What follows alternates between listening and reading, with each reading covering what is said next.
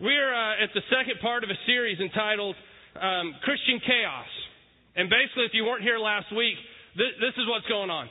Every year at the end of the year, we set forth a plan for the next year. At the end of every year, we say, okay, this is where the church is going in the coming year. And David Manitsky, our senior pastor, is the one who kind of drives that vision. And this year, when we got to that point, he goes, okay, next year, this is what we're going to do. I got nothing. I don't know. I mean, basically, that's what he said. He, much more eloquently than that, because he's a doctor and whatever. But, you know, we get to this point, and he goes, I have no idea where the church is going in the coming year. No idea. And here's why. Because things change so rapidly and so frequently and so drastically in the world that we don't know what's going to happen in the next month or the next month or the next month. But this is what we do know, that we must change, that we must do something in order to reach a new generation. Last week what I talked about is basically the world changes. The world is changing. It has always changed, and it's continuing to change. I said change like 700 times last week. And it's continuing to shape and mold itself and recreate itself. New technologies. This past week in Vegas, they unveiled the new technologies at the CES show or whatever, Consumer Electronics Show, and all these different technologies. They're going to change your world this year. And next year, there's going to be more. And there's going to be more. And our world and our lives are changing so much that when I say 8-track tape to somebody that's below my generation, they look at me like, what are you talking about, 8-track tape? I mean, to some of the youngest kids, when you say CD to them, they're like, what is this CD you talk about? I know iPod and iTunes, CDs. The world changes so much, people begin to speak in a different way. We all speak English for the most part. I kind of claim that I speak English. And you know, we all speak the same language, but we speak it in a different way than we used to. People are touched. People hear things differently. My parents' generation and the greatest generation, if you want to call it, that's what Brokaw called them, so it must be true. The greatest generation, I kind of think we're pretty cool too. You know, they're the ones who kind of have set the way church has gone. And they did an incredible job. And then they did just a wonderful job of carrying forward the flag of Christ and the cross of Christ for so many years and decades. But we're still there. We're still doing things the same way we did 10, 20 years ago. We're still doing things, and we fall into a rut and a trap, and so people are no longer hearing. Maybe they're hearing, but they're not listening. Any Hans and Franz fans in here? Listen to me now and hear me later. Yeah, they may be listening, but they're not hearing. And so we need to shape and change. We need to react, and we need to lead the change of the culture and the time so that we can speak to a new generation. So that we can speak to the generation of people that has a church attendance in the single digits of percent. Single digits. The people in my generation and below, we don't come to church anymore. We don't. We're missing a message. Paul says, how will they know unless they hear, and how will they hear unless you tell them? Well, just me getting up here on a Sunday isn't going to do anything if they're not here. So we have to change the way we attack the Great Commission. And so over the next 4 Sundays, what we're going to talk about is we don't have a plan. We don't know what we're going to do this year. We know that we need to do something. We know that we need to change. We know that we need to adapt.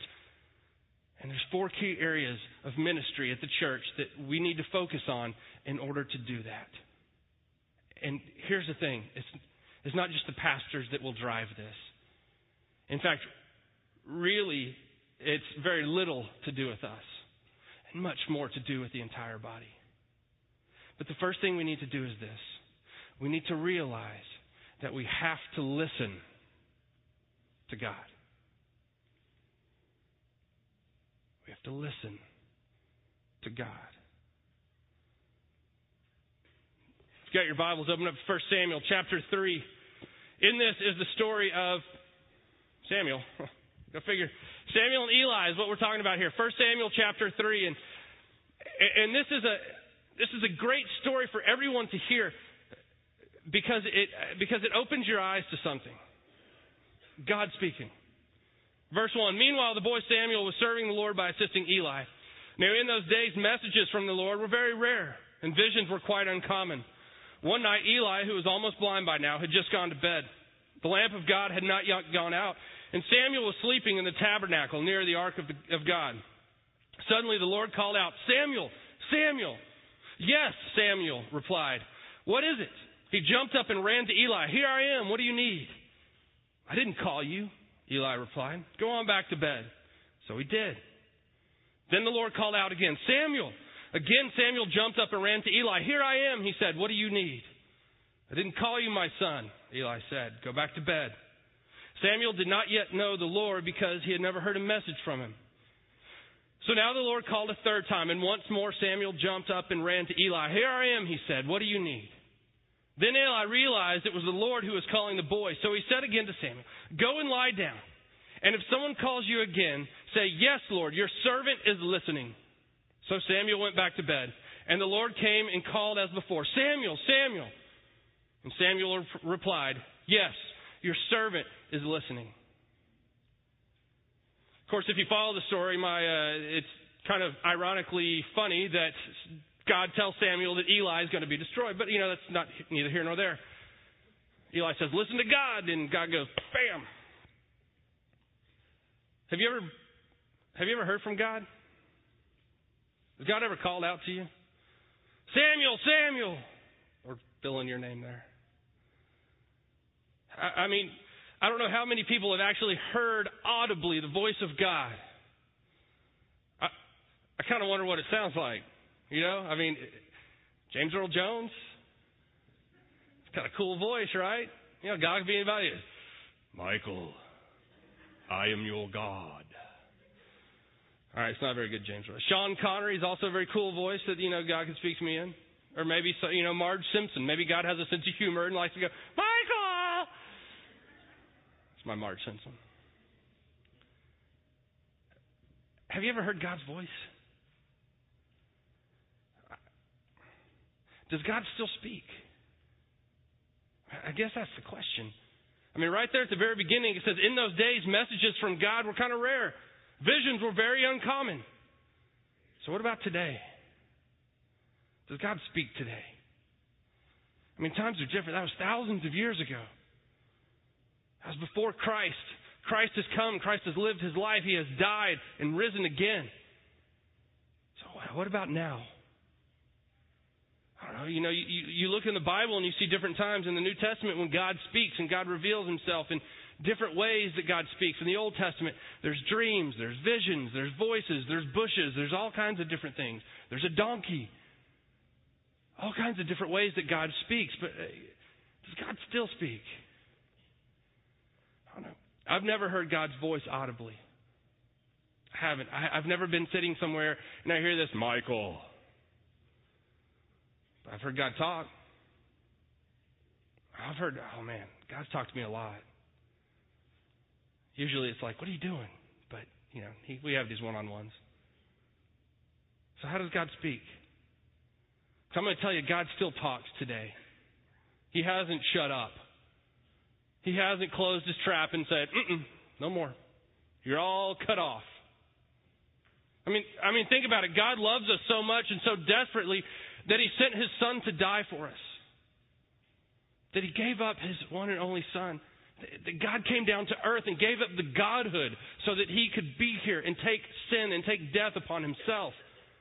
That which was reserved for us, he took. He loves us so much. Do you think he'd stop talking to us? Do you think at some point in history he goes, "You know what, things are so bad, I'm done. I'm pulling the plug. They're on their own"? No. That doesn't sound like what a dad would do. That doesn't sound like a loving father, like a God. Think about it. Your close friends, your close family members.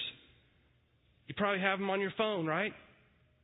You can probably go to your little contact list and, I have in my favorites, I have my wife at home. I have my wife's cell phone number. Then I have my parents. And, so I can get to them. I just think God has a little iPhone with his stuff. And he's got, okay, let's see, who do I need to talk to? And he's got a huge contact list, just scrolling through the people's names. But don't you think he still talks to us? So the question is, how does he communicate?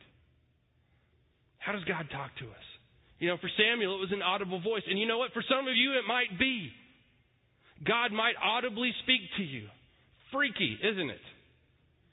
That is freaky, but I know people who have audibly heard a voice, audibly heard the voice of God speaking to them. Wow. That's crazy, but it happens. Could be in a dream. The reason I'm up here as a pastor is because I had a dream from God. One night when we were in Oklahoma, our first year of marriage, our time of exile away in Oklahoma before we came back to the promised land, we were there and we were, living our lives and everything. And I'd had many times when God had tried to tell me that I needed to be a pastor. Many times. I didn't see it. I didn't hear it. There were times when I was my last year of teaching and my kids knew that I was quitting teaching. And I was going off to pursue another career, and one of my kids raised his hand. He said, "Mr. Crocker, are you quitting to be a priest?" Ooh, a priest? No. Well, why would you say that? He goes, "I don't know. I just thought maybe you would." Like, no. That's silly. I'm going to make money. Teachers make nothing. I'm going to go make some money. Yeah. Woohoo, look at me now. And there was another time when somebody else said something to that effect. And then another time, there was all these different messages that I had no idea what they were saying. Nothing. But then this dream in Oklahoma one night in December, the phone was ringing and ringing and ringing. I said, "Somebody answer the phone." Whoever it was picked up the phone and said, "Michael, it's your call. They're ready for you at seminary now." I mean, you have to be literal with me, apparently. It's your actual call. The phone is ringing. Pick it up. So I wake up and I tell Jenna, "We're going to seminary." And the next year we did. We came back to the promised land, to Fort Worth, and went to seminary and led me here. God spoke to me that night so vividly and so clearly. I mean, I remember it as if it just happened right now. God spoke to me through a dream. He talks that way sometimes. Some of you might have experienced the same thing, dreams. It's a big thing for him. Why? Maybe because we're quiet. Maybe because we don't have all the world around us, because we don't have the TV on and the radio on, the kids are in bed, everything's calm and quiet, and maybe God can finally go, "Okay, now you're ready."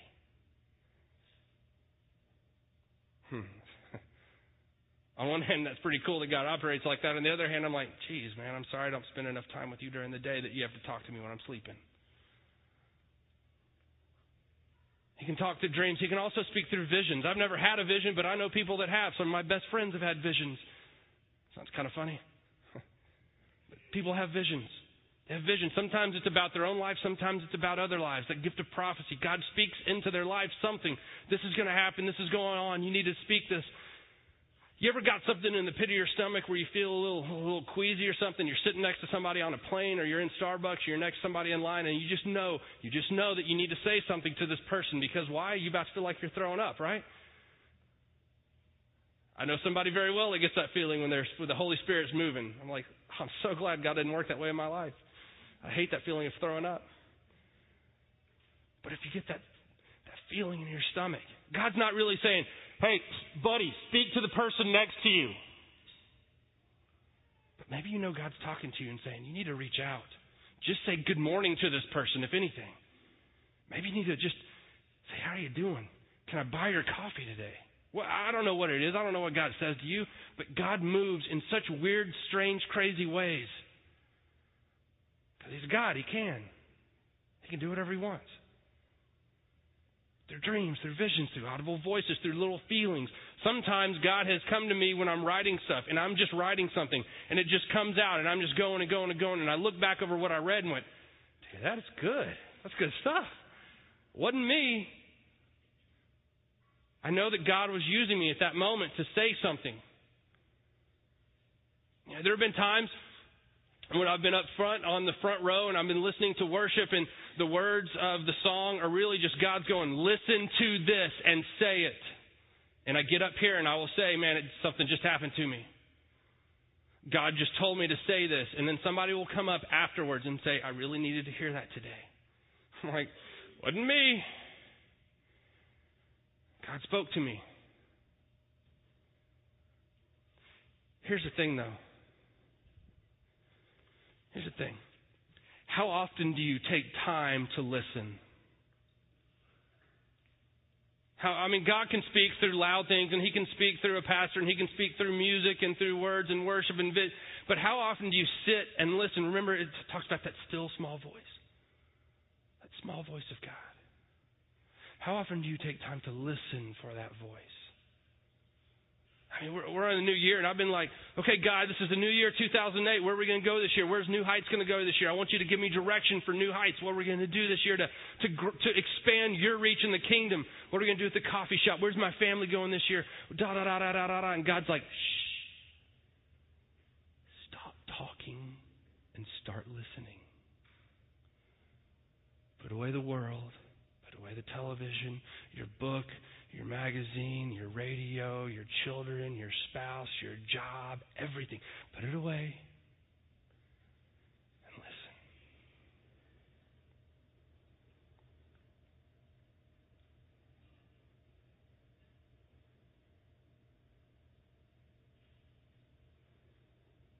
Gets uncomfortable, doesn't it? That was 10 seconds. 10 seconds. For me, for somebody like me that has a million things going through my mind, I just heard the water machine back here. Just click on. Anybody else hear that? Go, ding.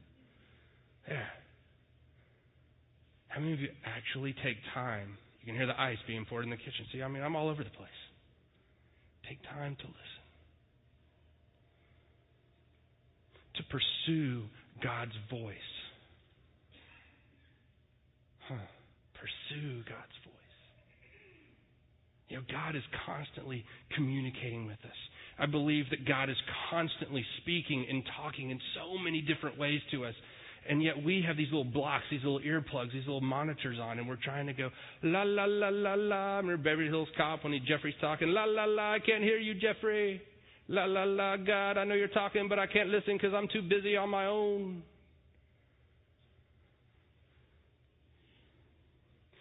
We are never going to reach the world. We are never going to know what to do this year or next year or the next year or the next year if we don't let God drive us.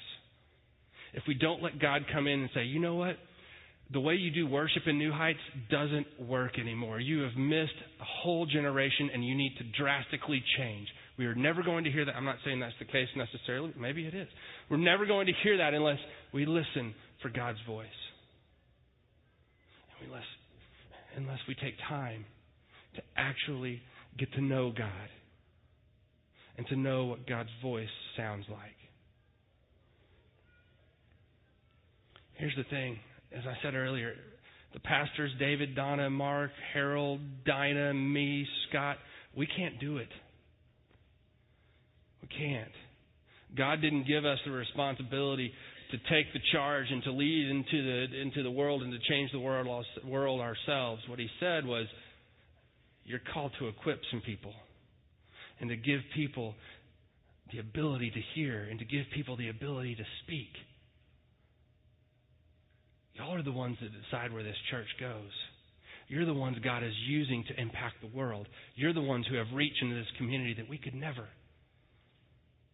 So how are we going to reach a new generation? How are we going to reach people that have never heard the gospel message or have heard it and have run away from it? How are we going to reach those people, reconnect with those people so that they can feel the love of Christ?